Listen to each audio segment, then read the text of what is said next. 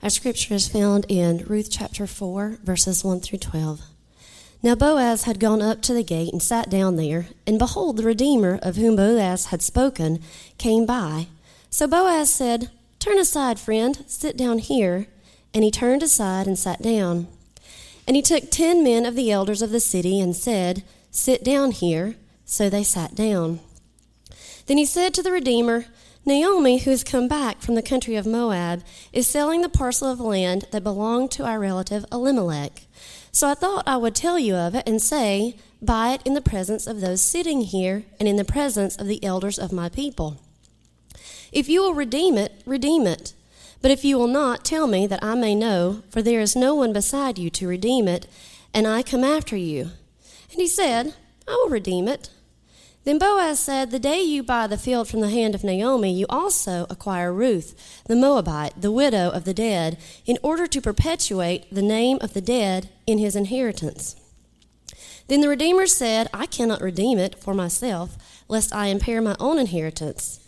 Take my right of redemption yourself, for I cannot redeem it.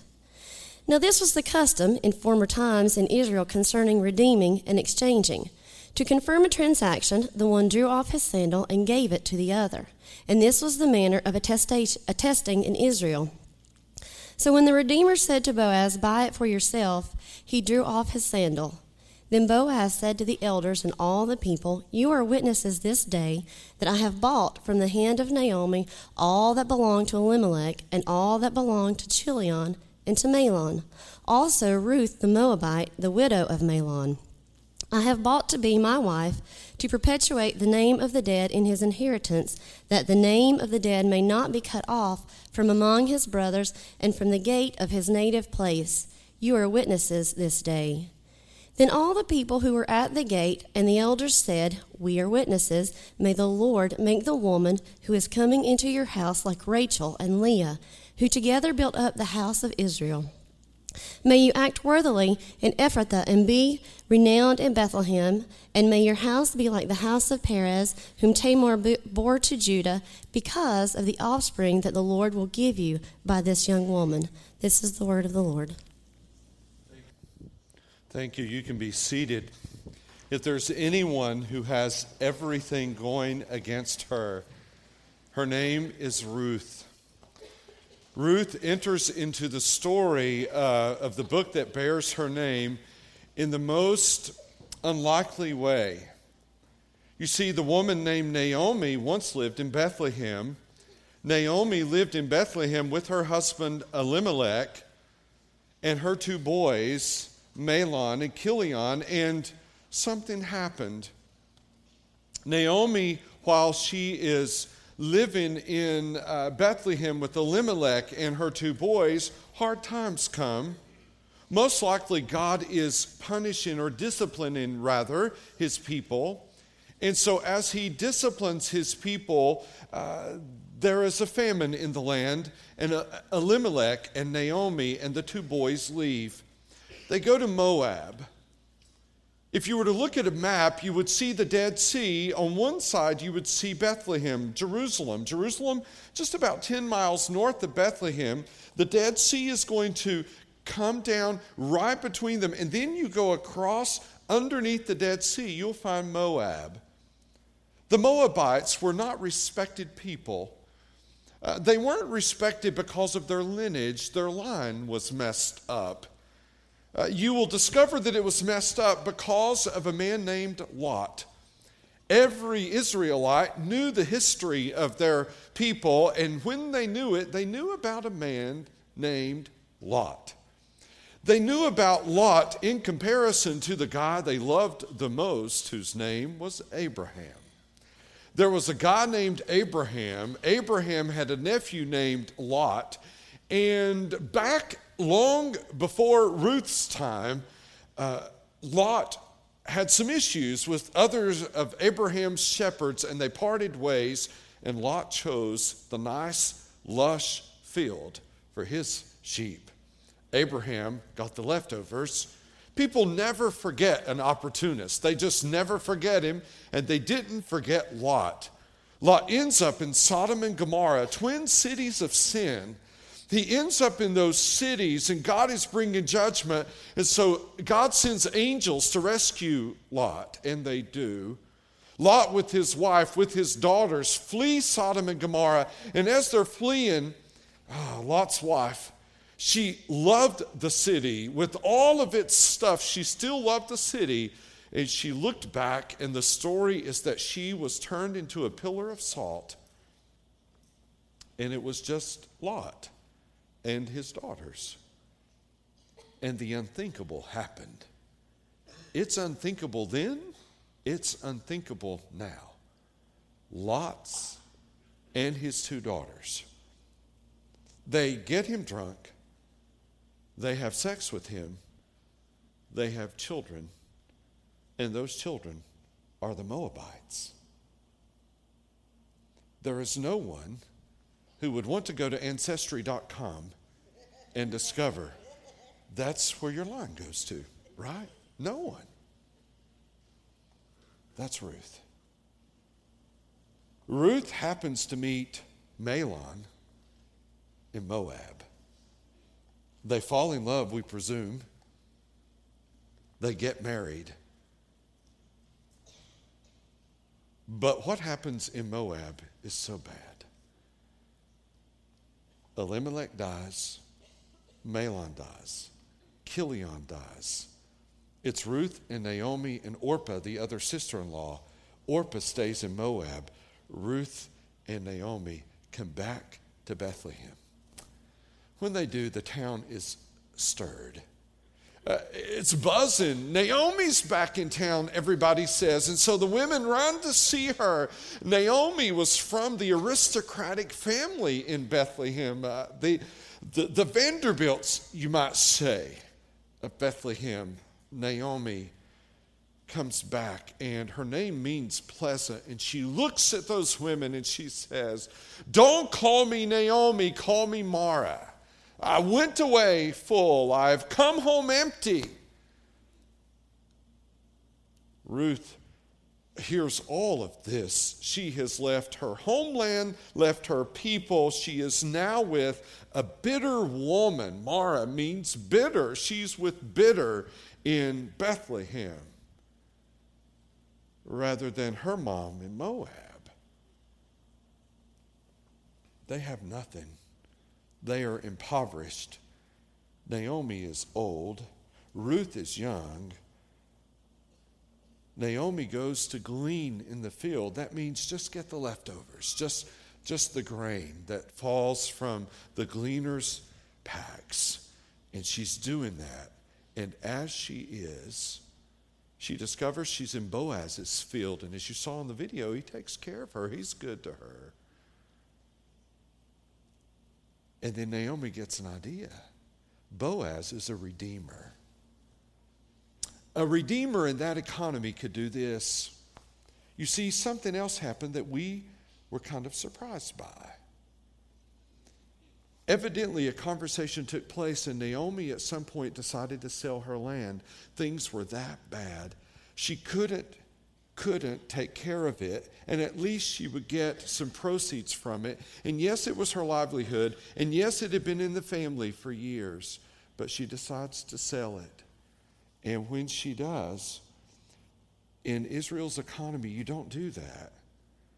Oh, you don't sell your land. That's your livelihood. So they have a redeemer. A redeemer can step in, and what the redeemer does is to buy it. But the redeemer has to be in your family, and he keeps the land in your family. And while he buys it, and it's truly his, you get all the benefits of the land, even though you sold it. It's like you never really did. I want to say something to you this morning that Ruth, who's on the outskirts of all of this happening, foreigner, in a strange land. Her heritage is horrific. Some of you find yourselves like Ruth this morning. You're here. And if you look back over your life, you, it's not a story you want to tell. Oh, like all of us, you were born into sin. But then, like some of us, you sinned exceedingly. And when you trace it back, it goes back to addiction, it goes back to rejection, abandonment. There is so much sin that you look at in your life and you think, there's no hope for me. And you sit here this morning and hope seems so far out of reach. Ruth knows how you feel. So, what happens is she does the unbelievable and proposes to Boaz. And then Boaz drops the bomb. I'm not the closest of kin. There's another redeemer. There's somebody else who can buy the field from Naomi. And Ruth's heart sinks. Boaz reassures her. That's the end of chapter 3. Hey, if he can't do it or won't, I will. Chapter 4 opens at the city gate. The city gate was an interesting place in that day. Uh, at the city gate is where all business took place. Not only did all business take place at the city gate, but also at the city gate is where all gossip took place, too. The city gate was Facebook of today, all right? So if anything happened, it happened uh, at the city gate. If, if they had had Instagram in the day, it would have happened at the city gate. And so the ne- very next day, Boaz gets up and he goes straight to the city gate. And guess who happens to drop by? That close kin redeemer. So Boaz sees him, and when he does, he calls him over and, and he, he says, My friend. He doesn't say his name. He says, My friend, sit down here. And so this closest of kin to Naomi, which is really to Elimelech, Naomi's husband, is seated. And then that's not enough. Boaz wants to make it official, so he gets 10 elders of the city. These are like aldermen, these are town council. And he seats them. So 10 elders from Bethlehem are seated. We've got the closest of kin. Boaz is there, and scripture says, and people. Why? Because people gathered to see things like this, right? They want to see kind of what's happening, what's unfolding. So the people gather, and Boaz looks at the Redeemer. He never calls him by name, and he says, Listen, Naomi has decided to sell her parcel of land. You are the closest of kin. You want to buy it? And everything in Boaz is hoping he'll say, What? No. Why? Boaz so wants to redeem the land. And he wants to get Ruth. But what does the guy say? He says, Yeah, I'll redeem it. And then Boaz, I mean, deserves the Cy Young Award for this curveball in verse 5. Here it is. He says, the day you buy the field from the hand of Naomi, you also acquire Ruth, the Moabite, the widow of the dead, in order to perpetuate the name of the dead in his inheritance. Boaz says to this unnamed, closest of kin redeemer, There is a woman related, daughter in law of Elimelech, who can still have children. And as long as there is a childbearing, eligible woman, we have to extend Elimelech's line. So not only are you buying land, you're getting a wife. Now, he introduces something that's strange to us. It's called levirate marriage, and it was a, a principle in that day, also in Israel's economy, uh, that if you were a brother and your brother died and his wife had never had children, you would take her in and become her husband too. I know it sounds strange, but that's the way it worked to preserve the line. And Boaz brings that in. And everything changes when he throws that curveball. Notice the Redeemer's response. Verse 6 Then the Redeemer said, I cannot redeem it for myself, lest I impair my own inheritance. Take my right of redemption yourself, for I cannot redeem it. Twice he says, I can't do this.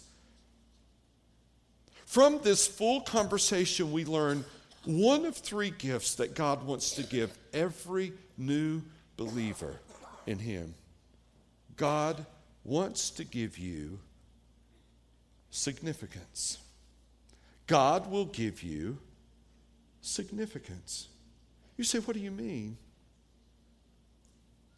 For a woman to be significant in this day, Naomi, I'm talking of now, there were two necessary things a husband and children, namely, boys. A husband and children. And Naomi had neither. She had neither a husband now. Her boys are dead. Her significance is lost. She has no way to provide for herself. She has no way to continue this line. Naomi's got two huge problems her land and her line. Those are her two problems, and there's no solution for these problems. In Naomi's view, she can see no possible way out. Her significance is shattered.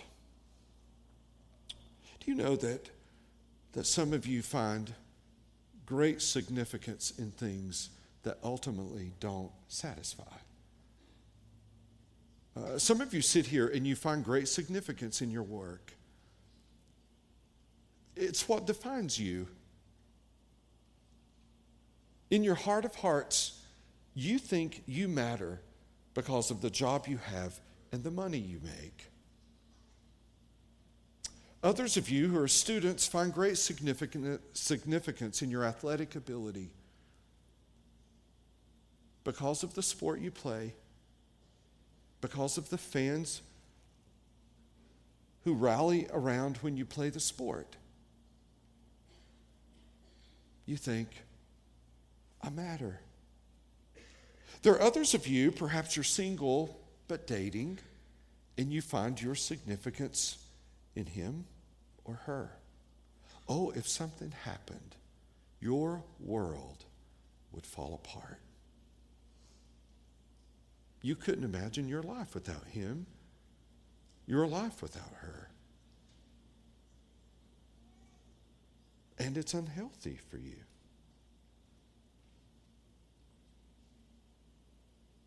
Some of you find your significance in your possessions.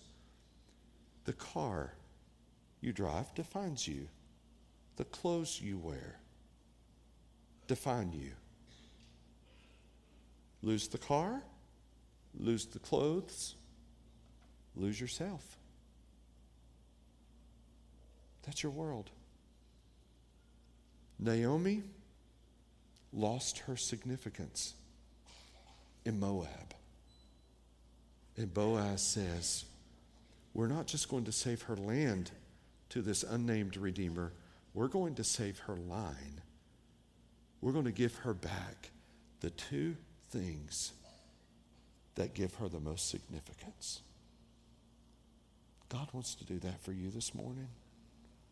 If you're in here this morning and you don't know Christ, God wants to give you significance. So the Redeemer says, the closest of kin, I can't. He's not being rude. He's not being ugly. The way he says it twice, most likely, he can't afford to. He's got children of his own, and then if he marries Ruth and Ruth has children, he'll have to take care of all of those, and he can't do it. He's simply saying, I can't. Doesn't say, I don't want to, I can't. And then something interesting happened, verse 7. Now, this was the custom in former times in Israel concerning redeeming and exchanging to confirm a transaction. The one drew off his sandal and gave it to the other. That's kind of interesting, isn't it? So somebody's leaving there, one shoe less. All right? They have a meeting at the city gate, and somebody is going to leave there with three shoes, and somebody's going to leave there with one. Somehow it's going down. And so this unnamed Redeemer who says, I can't do it, takes his shoe off, hands his shoe to Boaz. Now, what might be the significance of shoes or sandals or feet? Feet were a, a symbol of power, they were a symbol of dominion or ownership. As a matter of fact, when God said to Joshua, Joshua, you're to go into the promised land, how did he tell him to do it? Every place where the sole of your foot treads, I've given to you. The symbol of feet and ownership, and what the, this Redeemer is saying is saying, I'm giving you the right to possess her land, possess Naomi's land, to receive Ruth. Boaz, I'm giving it all to you. And so what happens? He says, Buy it for yourself. So he drew off his sandal. Then Boaz said to the elders and all the people, the crowd is gathered, they're listening in. You are witnesses this day that I bought from the hand of Naomi all that belonged to Elimelech and all that belonged to Chilion and to Mahlon, also Ruth the Moabite the widow of Mahlon, I bought to be my wife to perpetuate the name of the dead in his inheritance, that the name of the dead may not be cut off from among his brothers and from the gate of his native place. You are witnesses this day, he says. Wow. Not only will God give you uh, significance, God will give you a new identity. You say, How so? This is the last time in the book of Ruth that Ruth is called Ruth the Moabite. She's referred to so respectfully later in this passage as the young woman. And then after that, she is called Ruth. Why? Because Ruth the Moabite has become Ruth the Israelite. Wow. Ruth the foreigner.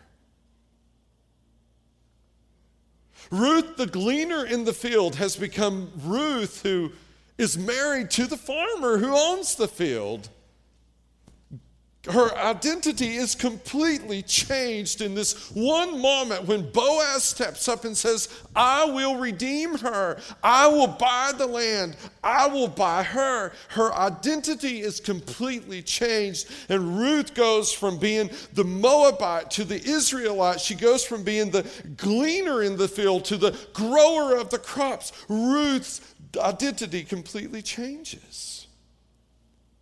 The New Testament says, if any man is in Christ, he is a what? A new creation. Old things have passed away. Behold, all things have become new. When you come to God by faith in Jesus Christ and you receive Christ as your Savior, He makes you into a new man. He makes you into a new woman. He takes you from who you used to be and makes you who He has designed you to be. It was preposterous for Ruth to propose to Boaz. Why? Well, she was a Moabite and he was an Israelite. She was poor, he was rich. She was a woman, he was a man. She was young, he was old. She had four strikes against her.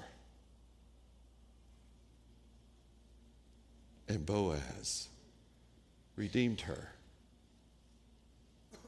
He made her into a new Ruth. We joked earlier in the service about the game today, and I have no skin in this game, really. Could care less, I guess, who wins. But I do like Russell Wilson. I do. Quarterback for the Seahawks, avid follower of Christ. I went looking this week because I've, I've watched his post game interviews, but I've never heard his story, never heard his testimony, and I wondered, what is it? And so I listened to him give it. Very brief. He said he was a bad kid. He said, as a little kid, he bit other kids randomly. He said, I was just mean. And then when he became an 11, 12, 13 year old, he said, I fight, bully, pick on, just was not a good kid. But he shared. He said, I was 14 years old, had a dream, and in my dream, my dad died. And he said, I was devastated. But Jesus walked into my bedroom in my dream. And he said, I woke up, and that very weekend, I went to church. And that very weekend, I gave my life to Christ. And he changed me. He said, never to bully again, never to fight like that again. And then he, in this same vein, shared how that when he was 20 years old, his dad died. And he said, The Jesus who walked into my room in that dream had walked into my heart that weekend, and he got me through the death of my dad. God changed Russell Wilson, gave him a new identity, which happens not to be quarterback, it happens to be child of God. Ruth is now an Israelite. Whoever would have thought? So, what happens next is cool. Verse 11 Then all the people who were at the gate and the elders said, I'm assuming they didn't say this in unison. I'm just guessing there was a spokesman who spoke up and felt the need now to say something. The crowd is gathered, the transaction's been made, one guy's walking away shoeless, at least on one foot. And Boaz has got three shoes now. And somebody feels the need to say something. And here's what somebody says, and I think they all must have said, Amen. All right. Then all the people who are at the gate and the elders said, We are witnesses. May the Lord make the woman who is coming into your house like Rachel and Leah, who together built up the house of Israel. What? Not only will God give you significance, not only will God give you a new identity, but God longs to give you a new purpose. Rachel and Leah. All right, next week we're going to get into some mixed up genealogy and discover how God's family tree is just a mess. But just hang with me here. Rachel and Leah were both married to one man named Jacob, whose name, after he wrestled with the angel, was changed to Israel and together with a couple concubines, it's weird, we'll get into that next week, they became the mothers of Israel. And these women in Bethlehem look at this Moabite outcast and say, Hey, may you be like Rachel and Leah. What? They're saying, God's got something here for you. And they don't stop with her. They then turn to Boaz. And they say, May you act worthily in, in, in Ephrathah and be renowned in Bethlehem, and may your house be like the house of Perez, whom Tamar bore to Judah, because the offspring that the Lord will give you by this young woman. Why did they call her young woman? To show she can still have children. There's hope for Naomi's line, Elimelech's line, and Elimelech's land because this Redeemer has stepped in. What was this purpose? Well, it's a spoiler alert. But if you go to verse 17, a baby is born to Boaz and Ruth. Poor Ruth, she doesn't even get to pick the name. These women in Bethlehem were kind of bossy. And so a son has been born to Naomi. They named him Obed. He was the father of Jesse, the father of David. Ruth became the great grandmother of King David. Wow. Talk about a purpose. Raise the boy who's going to raise the boy who's going to be the greatest king of Israel. God longs to give you significance. God longs to give you a new identity. God longs to give you a new purpose in your life. I brought with me something this morning uh, that you may have seen sitting over here. It's rough looking, I know, but it is my rocking chair. Um, I went to Wofford College in Spartanburg, South Carolina, and as a high school kid, I, I did two things. I studied, I was a complete nerd, and I worked 40 hours a week. I worked a lot. And I did so to pay my way through college. I knew that was the only way I could go. And so I did nothing but those two things. But in college, I blossomed. I loved college. Blossomed. I worked a lot in college too, but my senior year, uh, I became president of the student body there at Wofford. And the night before I graduated from Wofford, there was a, um, a, a nice meal and an awards deal. And because I was a nerd at Wofford and discovered some leadership uh, abilities there, I got a few awards that night. But one of the gifts I received was this now beat up rocking chair. I'm old. I graduated 25 years ago this May. So here it is. Well, I, brought it home with me, of course, in my car. I remember cramming it in along with other things, and I brought this rocking chair home, and it trekked with me every move I made.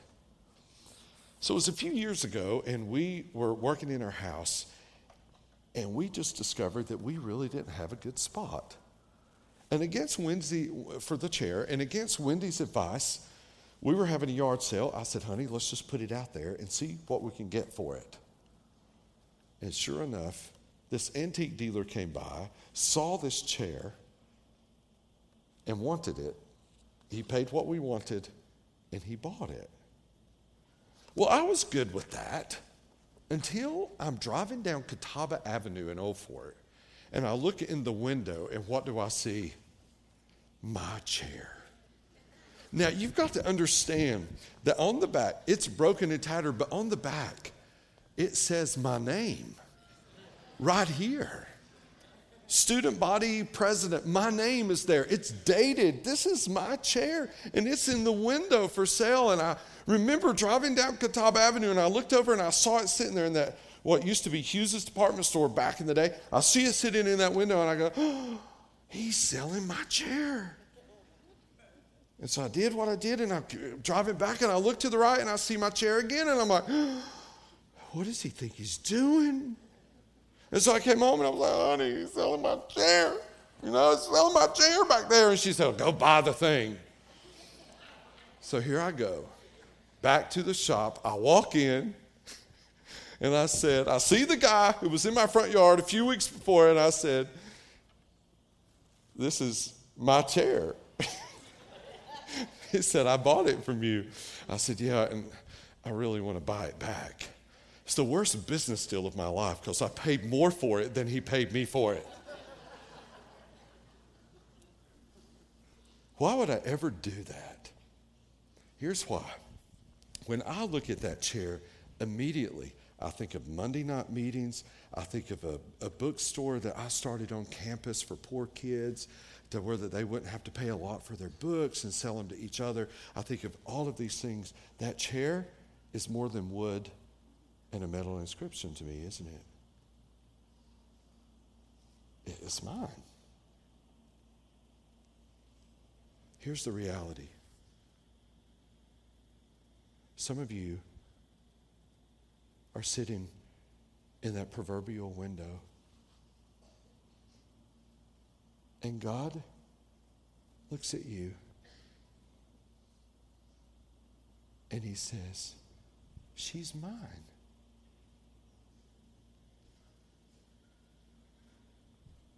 He's mine. What, why, why is she sitting in the window like that for anybody to, to pay the least that he'll take for her? And before you were ever created, God knew that you would sell yourself short. And he looked at Jesus, and Jesus said, Yeah. And God steps onto the storefront, and he looks at the owner, and he says, I'm buying the chair back. And the owner says, Not that quick. And Jesus steps in and on the cross, he bled and died and paid for you with his very life.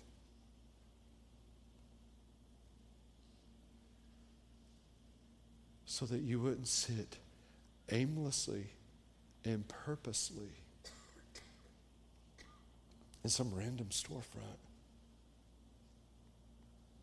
but that you would be truly know your significance, know your identity, become a new man, a new woman in Christ. He died to buy you back.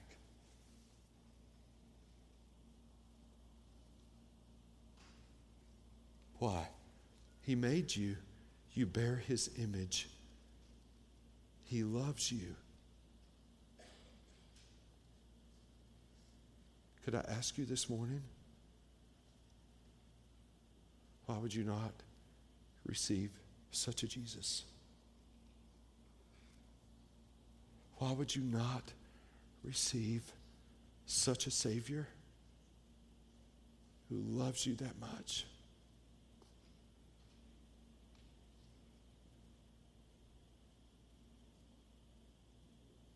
Would you bow your heads? Everybody's heads are bowed during this time. That connection card I ask you to tear out, would you find it right now? Just find that card. Just get it to where you can write on it, should you want to.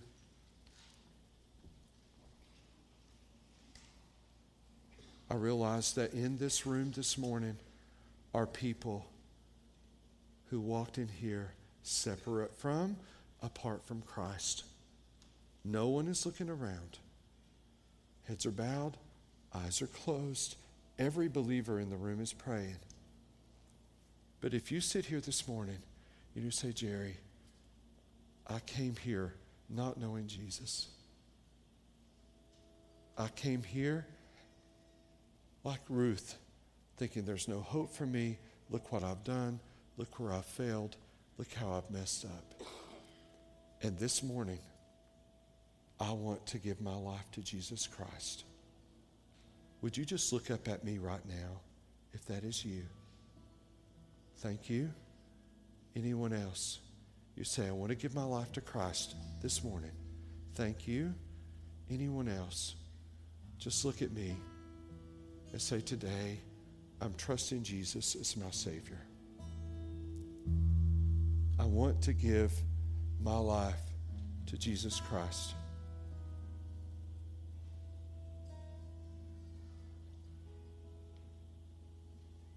I'm not going to embarrass you, not going to call you out.